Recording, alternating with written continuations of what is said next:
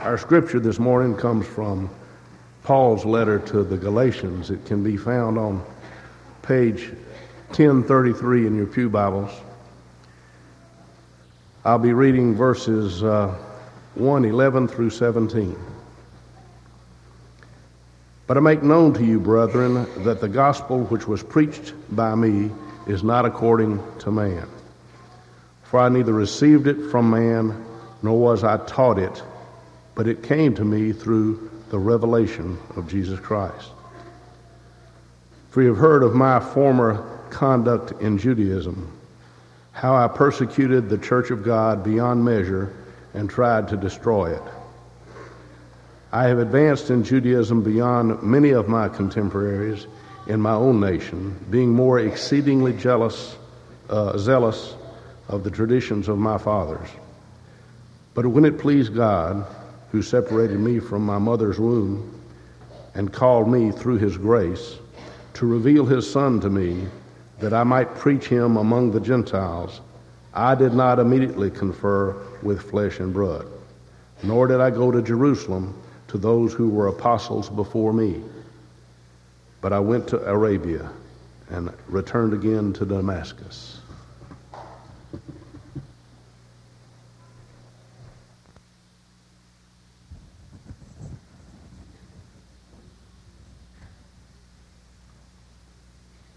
Good morning.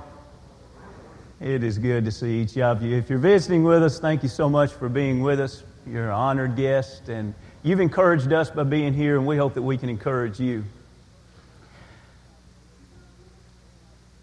A fellow steps out of the building, and just as he steps out of the building to hail a cab, immediately the cab is there, door opening, someone exiting. He just slides right in. The cabbie turns around and says, Just like Dave. Sir says, Excuse me? Uh, just like Dave. That's like Dave, the way that you were there just at the right time. That's the way everything happened in Dave's life. Oh, sounds like an interesting fella. Yeah, amazing fella. He could have played pro golf. He also could have played pro tennis. He had a beautiful baritone voice and he played classical guitar. The one hailing the cab said, Wow, he does sound like an amazing guy. But nobody has all bright days. There had to be some clouds in, in his life. Oh, no. No, he had a steel trap memory. He never forgot a birthday or an anniversary. And he was a fix it man. He could fix anything around the house, and he always kept the cars in top shape. The guy says, Wow, he sounds like an amazing fella. He said, Well, he was. He was also real good looking. He could get along with anyone, never met a stranger. Uh, kind of feeling uncomfortable with the conversation, trying to close it. The guy says, Well, I, I can see why you would remember a friend like that. Taxi driver says, Oh, no, no, he wasn't a friend.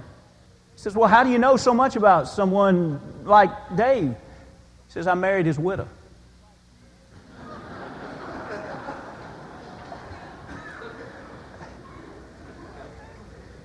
Comparisons are not always best. Uh, comparisons sometimes are not good at all. But it's interesting when we look in Galatians, the first chapter, Paul does something that he has to do a few times in his writings. From time to time, he has to compare himself with others. And especially when there's been false apostles or false teachers come along, he has to compare who they are and who he is.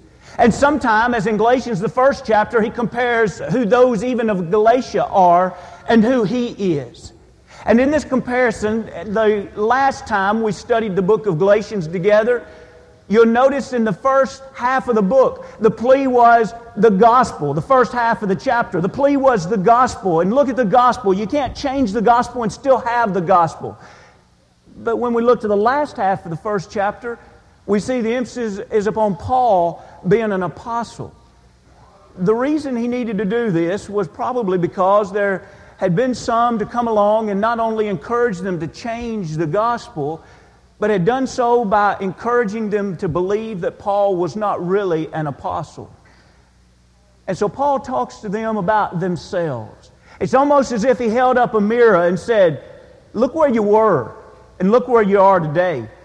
And then he says, Let me remind you of me. They knew Paul, they knew Paul well. Paul was the one that came through and converted them. And so the things that we have just had so capably read in the scripture reading this morning and even the following paragraph after that, reminding them of they would have known, things that they would have already seen in the life of Paul. But you see, he's laying them out in a contrast here. He's saying, look at you guys and look at me, and let's figure out which one really has the gospel. Let's figure out which one is really living the. And he gives a little transition verse there. Look with me, if you will, to verse 10. 10. Verse 6, 7, 8, and 9 about them. And now let's look at verse 10. For do I now persuade men or God? Or do I seek to please men? For if I steal, in other words, Paul says, there was a time that I was like you guys. There was a time that was my life. I was trying to please people. But he says, For if I still pleased men, I would not be a bondservant of Christ. And so, what Paul is doing here in this text of, of Galatians, the first chapter, is he is somewhat implying hey, if you guys stay on the track you're on, you're not going to be bondservants of Christ. On the other hand, I am a bondservant of Christ. And Paul says, I want to talk to you about what's endangering your life and what has blessed my life. Let's go back and let's look at a few of the things as he held the mirror up to them some things that he says. I want you to think about where you've been. Let's go back now and let's read verse 6 and 7. He talks about their conversion, or at least it makes reference to the implication of their conversion. Galatians, the first chapter, verse 6. I marvel that you are turning away so soon from him who called you in the grace of Christ to a different gospel, which is not another, but there are some who trouble you and want to pervert the gospel. Now, notice it said they had turned uh, or you are turning away. You can't turn away from something that you haven't already approached. And so they had the gospel. Their life had been right with God. They had obeyed that pure gospel, that form of salvation that saves. And they were turning from it. But have you thought about what it was like for them to come to Christ and what it was like for Paul to take the gospel to them? Turn back, if you will, with, with me to Acts, the 13th chapter. In Acts, the 13th chapter, in Acts, the 13th chapter, we see the first missionary journey, the beginning of it. We go into the 14th chapter. The area of Galatia, if in fact the book of Galatians was written at an early date, he would have been talking to the group of individuals that would have been converted primarily out of four cities of the southern part of the area of Galatia. We can see those individuals being converted here as we read in Acts the 13th chapter. We're going to have to scan this because it would be a long reading to read about the conversions of these in all four of these areas. But note how they were converted. And it was not necessarily an easy experience for Paul or for them. In the 13th chapter, in verse 13, we see that he was entering into Antioch. If you'll remember that it was just before this was when John Mark turned back and was no longer with them. So far as the sermons on the missionary journeys, and especially the first missionary journey, it's here that the most is revealed to us about what one of Paul's sermons might have sounded like. And so we begin reading at verse 17 and following, and we see his sermon. He was speaking to those individuals to bring them to see how the gospel had been in the pipeline from the Old Testament and how it was being fulfilled here in the New Testament and how Christ was the fulfilling of that prophecy and that now it's all about Christ. And so he goes over their heritage from the time that they were in Egypt and then he brings them up into their wilderness wandering. And in 19 he talks about the land of Canaan. In verse 20 he talks about the judges that ruled over them. In 21 they wanted a king. In 22 David came. And this is how he's lining this up now with Christ because it's with it's in the lineage of David that Jesus Christ would be born. 24, that John the Baptist had gone before preparing the way for Jesus Christ. And in 26, talking about that through Christ is the words of salvation. Now, when he preached this sermon, he went back and used many references to the Old Testament because that was the scriptures that they would have known and they would have loved and they would have appreciated. In verse 33, he talks about Psalms 2 and verse 7. In 34, he talks about Isaiah 55 and 3. In 35, he talks about Psalm 16 and 10. He even makes reference to Habakkuk 1 and 5 in verse 41. And at the end of this sermon, People were pretty impressed. Now, I'm sure there were some of the unbelieving Jews that would not have agreed with everything, but they left there that day, Jews and Gentiles, ready to come back the next Sabbath to hear what more that he had to say. Now, I'm sure this will happen in Mount Juliet this week. They went back and they were so impressed with the gospel that they'd heard that every person in town was there the following time that they gathered. That's pretty good, isn't it? We're going to have over 17,000 people here next week. Can you imagine? That's what happened. Everybody in town came back to hear it. Well, now the unbelieving Jews are not so satisfied. As a matter of fact, here's how the scripture reads. When they see that the whole town came back to hear the word of God, verse 45 says, When the Jews saw the multitude, now this is talking about the unbelieving Jews, they were filled with envy and contradicting and blaspheming. They opposed the things spoken by Paul. And because of this, they ended up using the prominent women in town to stir up a riot or a persecution against them and they had to escape for their lives. And so they left Antioch, but there were still believers that they left behind. Some Jews and especially of the Gentiles. They went to Iconium. Verse chapter 14, Acts the 14th chapter. They went into Iconium, and when they went there, there had been some unbelieving Jews in verse 2 that had poisoned the minds of the Gentiles. But there were still some that would believe. And so they began to speak boldly. But I want you to note this because this ties in so closely to Acts uh, to uh, Galatians, the first chapter, when Paul is trying to convince them that he is an apostle. How would individuals convince others that their message was truly from God? This was one of the ways that God gave them at the beginning of their ministry once He ascended back into heaven to prove that His message was from God. Verse 3 Therefore they stayed there a long time, speaking boldly in the Lord, who was bearing witness to the word of His grace. Here it is granting signs and wonders to be done by their hands. We skip down two verses and we see a violent attempt was taken upon their life to stone them and to persecute them, and so they have to leave there too. But it's already been proven that they're apostles of God because of these powerful wonders and signs. Now, let me make reference real quick. Mark the 16th chapter, God gives the great, Christ gives the great commission, and then he says in 17 and 18 in Mark the 16th chapter, that they're going to be able to cast out demons and speak in tongues and take up serpents, and they will drink anything deadly. It will by no means hurt them. They will lay hands on the sick, and they will recover. Verse 20 And they went out and preached everywhere, the Lord working with them and confirming the word through the accompanying signs. How did they know Paul was an apostle? They knew Paul was an apostle because he was accompanying his message with the signs that no one else could do. So they escape, sparing their lives, going down to Lystra. And as they go into Lystra, we read in verse 8 that they see a man that had been crippled from his mother's womb. He had never walked. And yet they tell him to stand up straight and walk, and he gets up walking and leaping. Immediately, the people there are so convinced that these individuals are not only messengers of God, but they thought they were gods. And we read down in 12, they thought Barnabas was Zeus, and they thought that Paul was Hermes, the messenger, in other words, the spokesperson for Zeus. They began to offer sacrifices. And they had to stop them and say, Don't worship us. We're men just like you. But let us tell you about the Almighty God. And so they told them about the Almighty God. But you know what happened? Those unbelieving Jews came down from Antioch, and they came down from Iconium, and they began to work against the missionaries there working against Barnabas and Paul. And so they had to escape again, and this time they went down into Derbe. That was a conversion. When we come over to Galatians, we see that apparently the unbelieving Jews had changed their tactics.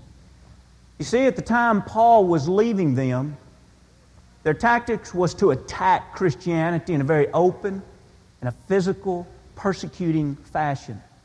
But now we read in the book of Galatians. Apparently, they'd wised up a little bit. Let's go in and try to get them just to change some things. Let's not underroot, undermine the whole religion. Let's just get them to change the things that we want them to change. And Paul's a hard guy to kill. Some of the verses we just scanned over, we didn't touch upon the fact that one time there in that area they actually stoned him, drug him outside the city, and thought he was dead. Hey, instead of us trying to kill Paul, let's just work against him. Let's convince everyone that he's a false apostle. Then they will not accept his gospel, and they will accept our gospel. Can you imagine the heartache that Paul must have had when he heard that this is what had happened? To me, it is a pitiful sight to see Paul defending himself as an apostle and doing this not against the gainsaying world, but against cold hearted members of the church. That's the words of Charles Spurgeon about this very chapter of Galatians, the first chapter. What a difficult thing for Paul to have to defend himself as an apostle to the ones that he went in and he risked his life with them, watching them obey the gospel. And now it's not the world he's fighting, it's his brothers and sisters in Christ that are saying, Paul, you're not the real thing. Paul, the gospel you brought to us isn't the real thing. And you can imagine the anger, but also the tears that Paul must have shed as he had to approach this terrible situation. Brothers and sisters in Christ had forgotten what they were converted to, they had forgotten the power of the gospel. And Paul wants to remind them I know you had it at one time, but now let's see what they did with this. Notice their departure. Look again back at verse 6 and 7. We've seen their conversion as we looked over in Acts. Now let's look at as he addresses their departure. He says, I marvel that you are turning away so soon. Look down in verse 7. But there are some who trouble you and would pervert the gospel. What we see here are individuals that are turning to please others instead of pleasing themselves. We see others that instead of pleasing God, Verse 10, that critical verse, Paul made it clear. I'm not setting about my life to persuade men, but God. I'm not setting about my life to please men, but I want to please God. And now he's talking to them and he's saying, Look what you've done. You've had the gospel, but yet you allowed someone to turn you away from that gospel. When we think about the parable of the sowers, you remember there are four types of soils that the seed, which was the Word of God, entered into. You remember the soil of the thorns? The plant grew, and it appeared to do well until there were thorns that choked it out. And when we look back in Luke the eighth chapter and say, okay, what were the thorns that choked it out? It was the cares, the riches, now notice this word, and the pleasures that choked out the Word of God. We could go back to these people in Galatia and say, hey, you were doing fine. You were growing in the gospel. Something choked you out. What choked you out? And Paul would say, you took effort, pride, joy in accepting the pleasures of men instead of seeking the pleasure of God. What a sad day it was for Paul and what it was for those of Galatia. Let's look at the verdict. Let's look at verse 8 and 9. What was going to happen to them because of this? In verse 8 and 9, but even though we or an angel from heaven preach any other gospel to you than what we have preached, notice this, let him be accursed. Paul uses some of the strongest language that he uses in any of his writings to those people of Galatia. And he could not have said that any more clearly. He doesn't say verse 9 because he needs to clarify anything. He states verse 9 because he wants to emphasize that very same thing. And so let's read verse 9 for emphasis' sake. But as we have said before, so now I say again if anyone preaches any other gospel to you than that which you have received, let him be accursed. And the word accursed means be banned or excommunicated. Paul, how serious is this? Let's see the life. Paul says, I want to hold this mirror up. You had the gospel. You started wanting to please false teachers instead of pleasing God. So you turned away from the gospel. Where does that leave you? Excommunicated. God will not tolerate someone that changes the gospel. Please note this. They were the ones responsible for understanding which one presented the true gospel. Does that ring loud and clear? That's a powerful point. They had Paul come in and teach in a convincing way. They had had false teachers come in and teach in a convincing way. Now, Paul doesn't write on behalf or by inspiration of God and say, Listen, guys, you have been put in a difficult situation. That good, loving Paul, he taught you. And then those false teachers, wow, they were so convincing. And they taught you. I can understand the predicament you're in, so I tell you what, you just do whatever feels right. Or I tell you what, you just do it and make sure that you're sincere about it. No. Some of the strongest words were written to individuals that had been confused by false teachers, and yet the individuals are being held responsible. And the same is true for the last half of this chapter. The others had, they perhaps had presented themselves as apostles. And if so, they were presenting themselves as true apostles. Apostle Paul was presenting himself as a true apostle. Who was responsible? They were responsible to figure out what is true and what is right. I'm not the judge, and I thank God I'm not. But I don't think there's going to be many spoon fed Christians in heaven because Satan is too busy confusing the minds of spoon fed Christians.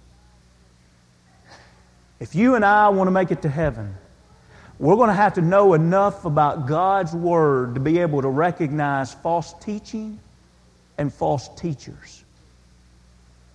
And so Paul says, I used to live my life pleasing men. And if I were still like that, verse 10, I would not be a bondservant of Christ. So, what did Paul do? Let's think about Paul's conversion. When we look at the first chapter in verse 15 of Galatians, he makes just a passing reference to his conversion. He says, But when it pleased God, who separated me from my mother's womb and called me through his grace. You remember that touching story, that miraculous story in Acts, the ninth chapter? You have this great persecutor of the church, Saul, and he's traveling along with his documents in hand that give him the right to go and persecute others. Do you notice that? Where did those documents come from? Did those documents that he had in his hand to persecute others, did they come from God? No, why? He's living his life now to please men. I'm going to the chief priest. I want to make sure that I'm zealous and everybody among my peers know that I'm zealous. My contemporaries know I'm zealous. I go to the chief priest. Give me my papers. I want to have right to be able to go out and persecute more Christians. Paul says, I was on my mission. I had my papers from men in hand. I was going to persuade men. I was going to please men. That's before I was a bondservant of Christ. But then something happened. The light shone down. And it was in that one conversation that he went from believing that Jesus Christ was one that blasphemed God to recognizing that he was the Son of God. And in that one conversation, he called Jesus Christ Lord. Now that's a change. That's a change. The Lord told him, he needed to go and wait for three days in Damascus, and he would tell him what he must do. And Ananias went and he told him what he must do Arise and be baptized and uh, wash away thy sins, calling on the name of the Lord. They knew Paul's conversion story. They knew that he was a child of God. No doubt they'd heard that from his own mouth. But now notice what this in Galatians 1 really places the emphasis upon. Let's look back now at verse 13 and 14. In other words, now he's converted. What is he going to do? Now, as we're about to read this, I want you in your mind to, to put this in contrast. They had been converted too. Paul was there when they were converted. And what did they do? Well, he's already explained to them in the previous verses. Yeah, you were converted and you turned away from it real quickly. I marvel at that. Paul says, Let me tell you about myself. I was converted. What did I do? Let's look at 13 and 14. He says, For you have heard of my former conduct in Judaism, how I persecuted the church of God beyond measure and tried to destroy it, and I advanced in Judaism beyond many of my contemporaries in my own nation, being more exceedingly zealous for the traditions of my fathers. Let's get down and read verse 23. But they were hearing only.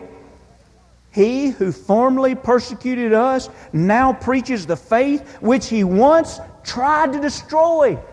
Did you notice the word heard in verse 13 and the word hearing in verse 23? You heard. Our reputation preceded me, Paul says.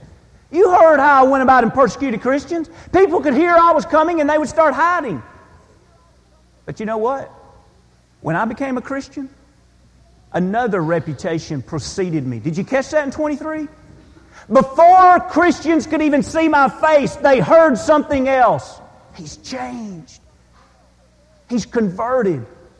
The very thing that he set out to destroy, now he seeks to build up, and that's the faith in Jesus Christ.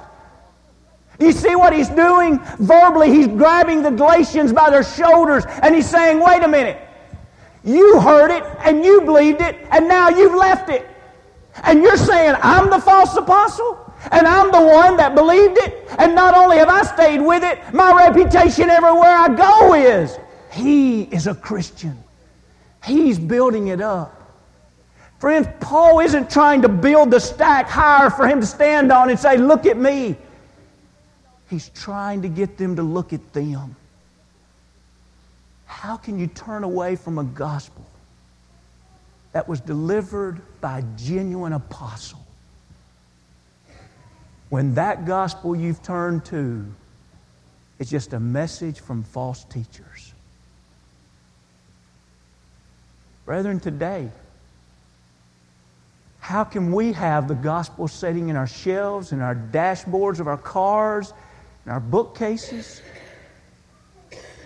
and listen to false teachers and say, wow, that's really encouraging. Wow, I've never thought about that that way. That's great stuff. And I just wonder how many times Paul would be saying, Why have you perverted the gospel? Why are you listening to false teachers? Why? Why? Why? Why should we be concerned? We should want the same thing in our life that Paul wanted in his life. And we close with this one short verse. Look at 24. Oh, it's so beautiful. He tells their story. He tells his story. And then notice, why, Paul? Why do you do this? And he says in 24, and they glorified God in me. Paul says, when people see my life, they don't glorify Paul, they glorify God. And that's what Jesus asked every one of us to do. The great Sermon on the Mount let your light so shine before men that they may see your good works and glorify the Father which is in heaven. Friends, folks are watching us, folks are wondering, what's it about? And we have the opportunity to teach people the gospel of Jesus by the way we live. We have the opportunity to be the real deal, a faithful Christian Uh, we have the opportunity to send conflicting messages. Yeah, I believe a little bit of Christianity, but I also believe in a little bit of me. Let's look at that last verse again. For do I persuade men? Note this word persuade. It is interesting word. It carries with it an aspect of friendship in its root meaning. It carries with it an aspect of friendship joined with obedience and yielding.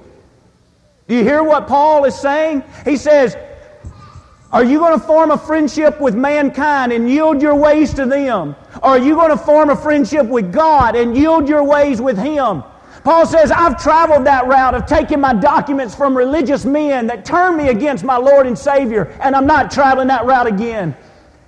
If I still traveled that route, I wouldn't be a bondservant today. And if you still traveled that route, you would be a bondservant today. Notice the word please. How do I seek to please? What approval do we want? Approval of men? Approval of God. Paul knew he was a bondservant because he'd made changes. He knew they could have been a bondservant, but they're making the wrong changes. This morning, I guess the lesson could be summed up in a very simple fashion. The Lord's never designed Christianity for you and I to depend upon others to learn it, to practice it. There comes a time when we have to stand on our own feet and do our own study, look down the depth of who we are, and make our own convictions. All because we want to be friends with God. We want to please God. And we want to be a servant of God, of Christ Jesus our Lord. Paul loved those people of Galatia. It must have broke his heart to see them turn away. God loves us. And it must break his heart if we turn away. But isn't it wonderful that that same God has his open arms and he's calling us home? He's calling us to do right. He's calling us to live for him. He's calling for us to have our story of conversion so that we can live that faithful life, so that we can urge others to glorify God. If you've never been baptized into Christ for remission of sins, or if you have, but yet you have strayed from that, you know, Paul wasn't writing to those of Galatia to say there's no hope for you. He was writing to urge them to turn back. Friends, we've all been at a point in our life where we needed to turn back. And if you're at that point this morning where you need to turn back to God, if we can help you in any way, comes we stand as we sing.